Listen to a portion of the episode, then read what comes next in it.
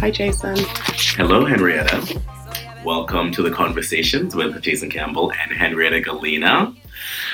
Um, and we're switching gears a bit this week, Henrietta. We have been very fashion heavy over our last few episodes, and of course, our focus is the fashion industry. But this time, we're going to deal with, let's say, the health. Let's say the health of the industry. Would that be accurate? Are we are we in the, the not the health of the, The industry? health of the individuals in the industry. more accurately. And um, and this week's conversation really was triggered by a New York Times article that we came across over the last couple of weeks, and I believe the title was "Wealthy, Successful, and Miserable."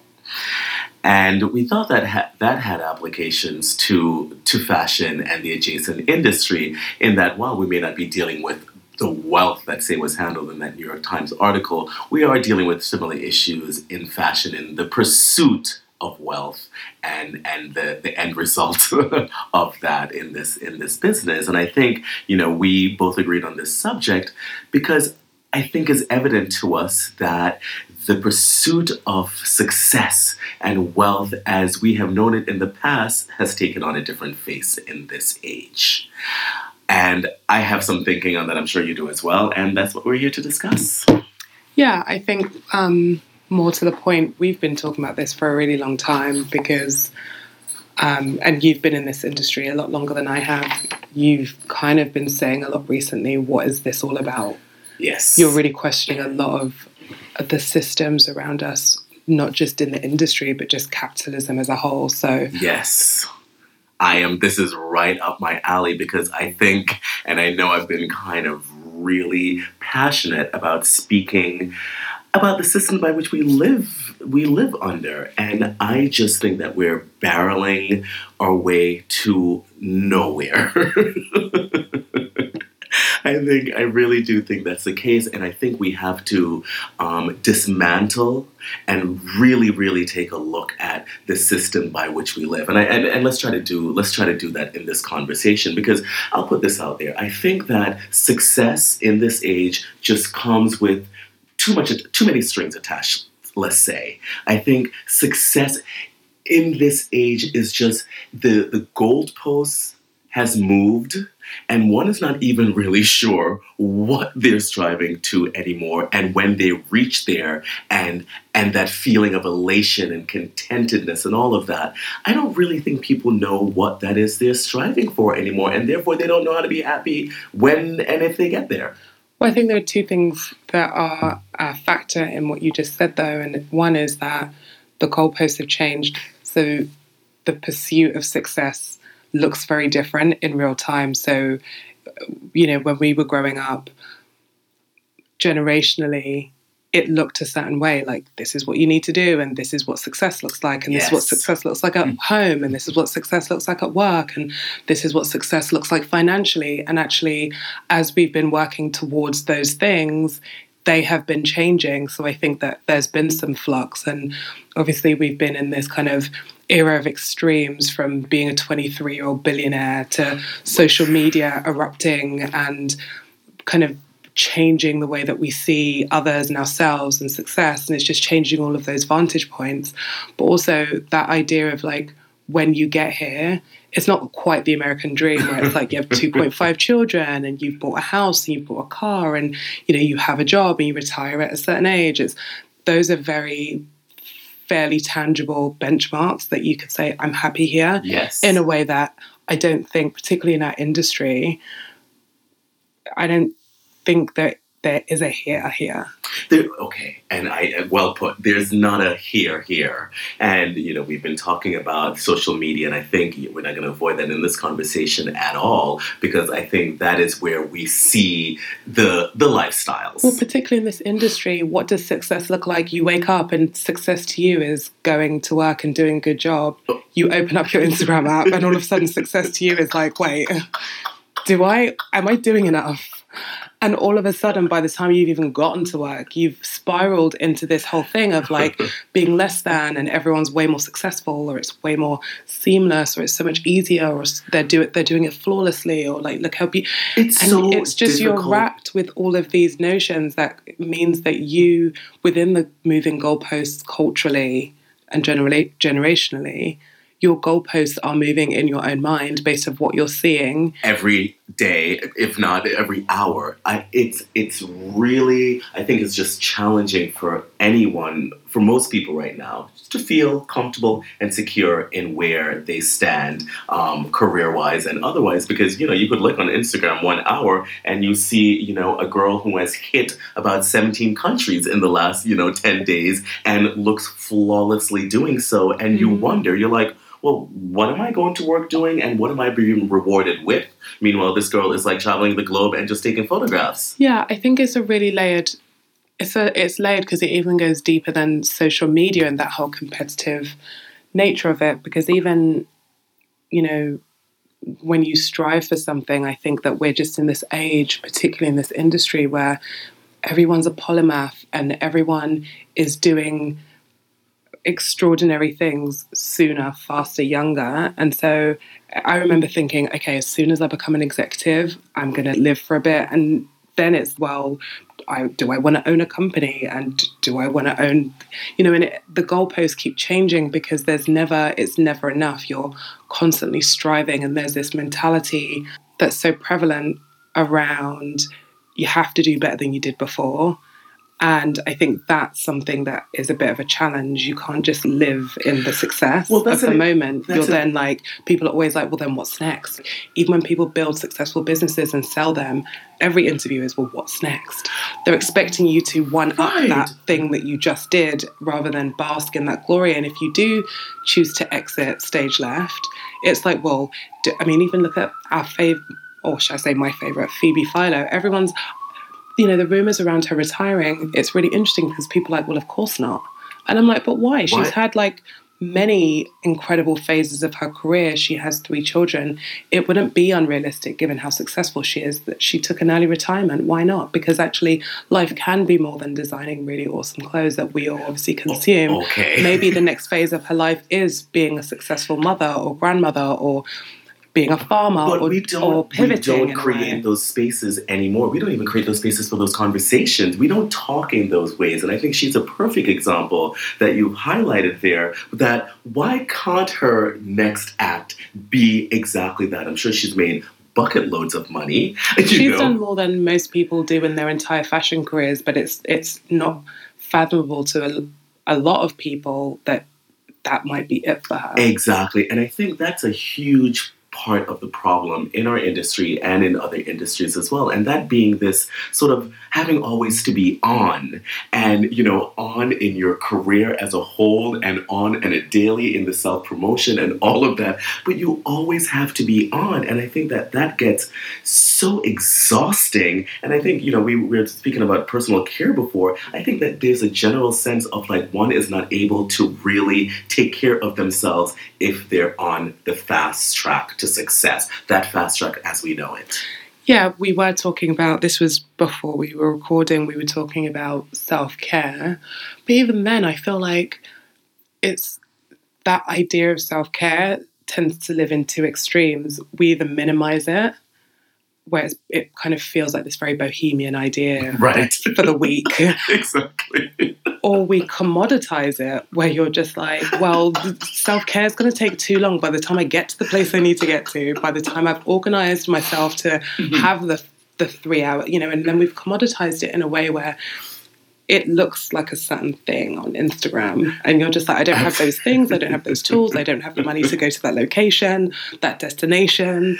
But that's a part of the system. That's a part of the system. As you said, what do we do? We create other products in order to, you know, to help ourselves while still going down that track. And yes, that's not the that's not the best direction at all. Um, and you know, someone made the when I was looking into this, so I read somewhere that there is not a good salary that makes a bad job essentially good.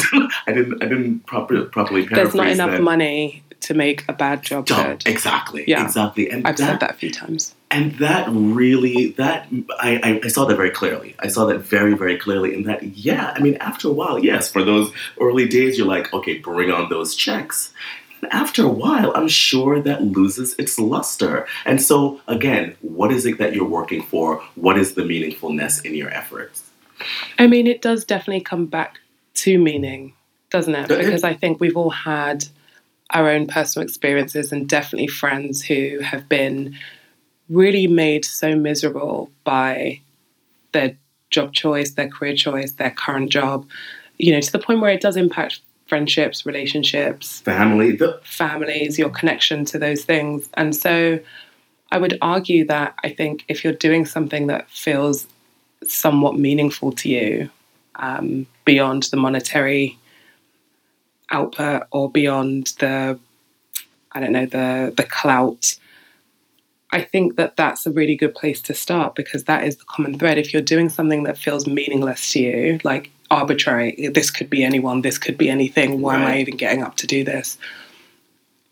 I think that's really the the question over what the, the job is or how you feel about it. exactly and i think at one time i think at one time it was very acceptable you know for a father let's say being that this is so this this work situation is so patriarchal but i think at one, at one time it was It is. at least historically as it has been well historically let's say that there may be some amendment there.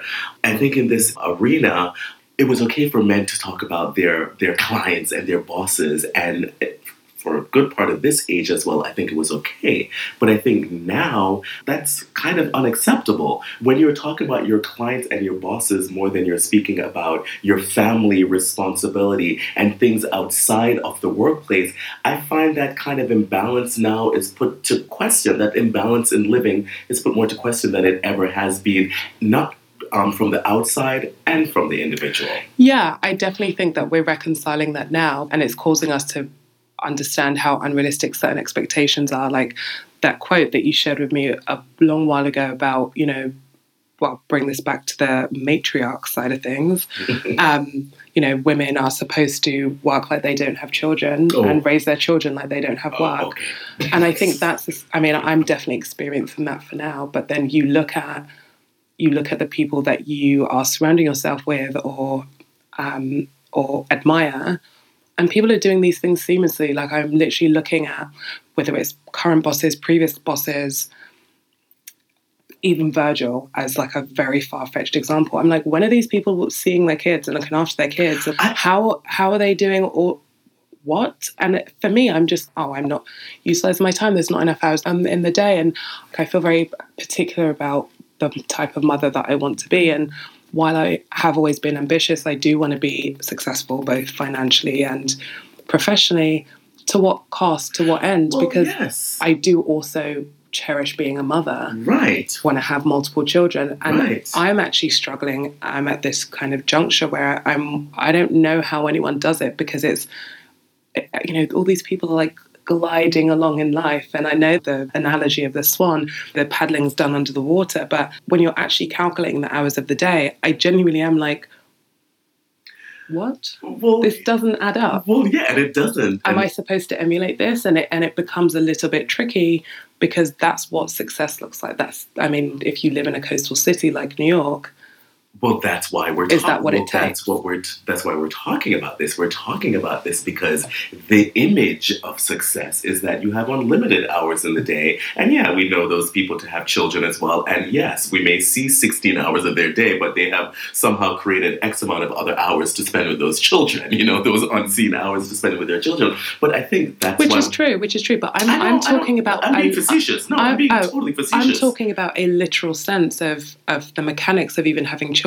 who literally sleep between the hours of let's say eight and you know seven eight p.m. and Well, seven a.m. point. So the mechanics of actually having a really long work day I wonder what that balance looks like with children. Well, isn't what we're saying, at least what I'm saying, is that that balance is not there, Henrietta. You may not be seeing, you know, all of it play out on Instagram, but that balance cannot be there because we know the demands of we know the demands of a professional life, a professional life of some of those people that you um that you mentioned there, and these are 12 to 16 hour days, and it doesn't necessarily figure in very well for a child or for children. And I think ultimately that's where that imbalance takes place, that's where the unhappiness takes place, and those are the conversations that we're having with colleagues and friends that are in this business. I have to tell you, I don't I haven't had that conversation a really long time of someone who has found that balance and have really found that happiness in their work environment. That's not a conversation we have anymore. At least I haven't had that conversation in recent. we just don't know the right people. no, I haven't had that conversation in a really long time, and people are not talking in those in those I do ways think. I do think we don't know the right people. I do feel like if we were located in LA, let's say, it might be a different story. Isn't there like a much better work life balance just Um, culturally? here- no, like there's not LA? a much better like, like work your, life balance. your chair is swinging at 501. Your chair is swinging, but it's completely opposite. In LA, I don't see the grind at all. It's like it's like almost the opposite. I don't see the grind in Los Angeles. Everyone seems to be living these fabulous lives. Like I mean, the homes are gorgeous, the cars are carrying on, but you don't see the work. That's the thing. In, in a place like a New York or London or whatever, you see the work. You see the work, but there you just don't. There you just don't see it.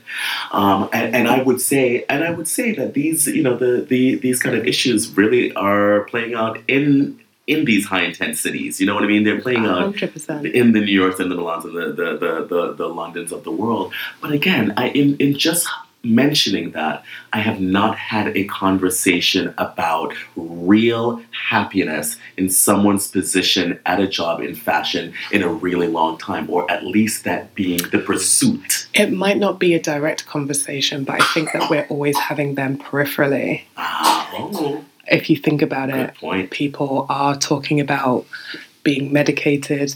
You know, people are now more people than ever are suffering from anxiety and depression, and we see the rates of suicide going up. And you know, people are trying to work out more to um, impact meditate. their to meditate to impact their me- exactly to impact their mental health. And I think that while we're not having direct conversations day to day, I think those peripheral ones are very telling of how Very people true. are feeling about themselves, feeling about their lives, and feeling about the grind. I mean, I um, on a weekly basis.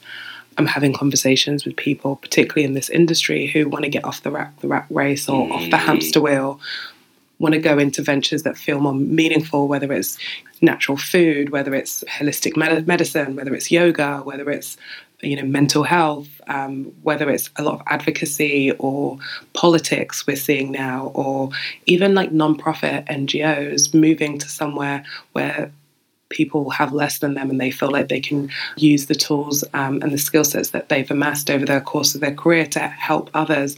And I think that all of those conversations are really telling of what we think about success and the, the pursuit of that. Well, I also think it's very interesting that you know more rich countries show a greater percentage of uh, depressed people than um, than poor countries. Historically, that's always I find that to be interesting, and in many ways, this kind of um, this kind of problem that we're talking about in our industry that has to do with like let's call it first world problems. First world problems, and I think that's the other issue because the reason why we're not having these direct conversations is because we do minimize them as just that first world issues or champagne problems. I mean, I definitely don't tell, like, even my mother, it's like really funny to even complain to her about work sometimes because my mum's like, you're employed and you're housed and you're fed. and, you know, she doesn't, I mean, I'm saying that to be facetious. She doesn't actually minimize my challenges. But, we you understand do. But you're very you're very cognizant of who you're speaking to and about how you're speaking true. About these things and, and what terms you're using because Well, us being from immigrant cultures, for sure, we have to be careful how we articulate some of these things to our mamas a because hundred they view they view life and and work differently. a hundred percent but we're also very very self-aware. So it does really take for quite intimate settings to have these like very complicated and layered conversations because you're also very mindful about how you're being perceived particularly in this culture of positivity and like all of that stuff. Like no one wants to be the Debbie Downer. No one wants No. to be the asshole in the room that is actually calling out a lot of questions that other people are, nec- are uh, maybe feeling. So I think that there's a lot that goes into why we don't necessarily have very direct conversations, but why everyone else sees a therapist. Precisely. Well, you know, I want to get back a little bit to. I don't know if we've given enough um, time to the the sort of grueling nature of work. I find there to be a revolt to the actual grueling nature, the amount of time, the amount of effort that it takes to execute things, and the amount of sacrifice that someone just has to make in order to be a quote unquote successful professional. Well, isn't it? It's part of the system we've built. We've we've built an infrastructure. Okay. That's essentially been calcified, so it's going to be very hard to get out of it. There's this mentality, particularly, especially in New York and especially in fashion, there is always someone smarter, prettier, faster, and cheaper to take your job. hmm But also, it's very competitive. Like I said, with social media, if you work a 14 hour day, there is someone on Instagram saying that they've worked a 16 hour day, but they did it in heels. Or you know they did it without looking as rough as you do. It's a whole, it's a whole kind of, um, it's like a mental matrix as to why, as to how we got here, and how we can't really get out because there's also like an Well- there's an economic factor to it as Well, well. yes, but here's the thing. I mean, there have been moves in recent years, you know, to a four-day work week, for example. Like all of those. I mean, that kind of effort. Fine, you're deep in the corporate professional world, so you know better as to if that's a myth or otherwise. Yeah, But no at workplace least- is implementing that shit anytime soon. But, um, but fine, there may not be a cultural movement towards staving off all of this, you know, time that one requires to get one's job done. But I think something like that is going to have to be done in order to change this tide. No. Not in America. Well, what's the solution? What you're talking about is a very European sensibility. You that, know what? That siesta, that I'm off during August, like to be in to to be, live in Milan. I gotta tell you though, in in also um, thinking about this subject and discussing it this week, I couldn't. I kept thinking about the Europeans. I kept thinking about my European friends. I kept thinking about my my lifestyle in Europe and how different it is, and how the and and if we were to frame this conversation from a uniquely American Oh. perspective, because the Europeans have somehow, even though they may be like high power jobs, they somehow have found the balance in their life because as you say they're taking their month in august that's gonna happen and they're having their pasta at you know 6.30 p.m because Then why are they gonna have it you in emailed lap? me at six oh one. I didn't see it till I got into the office. I didn't see till I got into the office. How are they? They don't seem to be running to forfeit their balanced life anytime soon. But culturally, it's a very different setup. Paradigm looks very different. You have everything from, like you said, those siestas, the summer months they get to have off because it's too hot to work, which impacts the quality and the output of the work. You have maternity for women. You can take between nine months and 18 months, depending on which European country you live in. You could take that time off to have children. You have, they were the pioneers of paternity pay. They, it's incredibly hard to fire someone in Europe.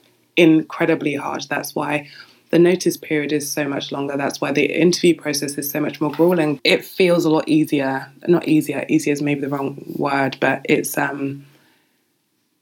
Your job isn't always on the line like it does. It Right, feels like right. here, you like feel very insecure. you can you can literally get to work and leave work the same day and they don't owe you anything in a way that in Europe it's a whole process so I think all of those factors and all of those factors combined definitely makes for a less I think stress induced life you know because there is that that value of family and, and I mean in France you know, you leave work at six o'clock. You have peaks and you have troughs. Your peaks are the fashion weeks or whatever is culturally, you know, those cultural marquees. And then everything else tapers off. Whereas I feel like we're constantly in high, high stress. We're constantly in those marquee moments. Yes. And those are, that's the situations that we've created for ourselves professionally. So it, it just looks very different. And I think that, yeah, if we were to have this conversation with a European person, it, it would sound different. it's all relative, so I'm sure that they would feel the rat race in a very different way. Uh, but comparably, yeah, it's not the same. to an American mentality. I, I- I think this this this issue of happiness. I, I don't think happiness is a throwaway in this conversation.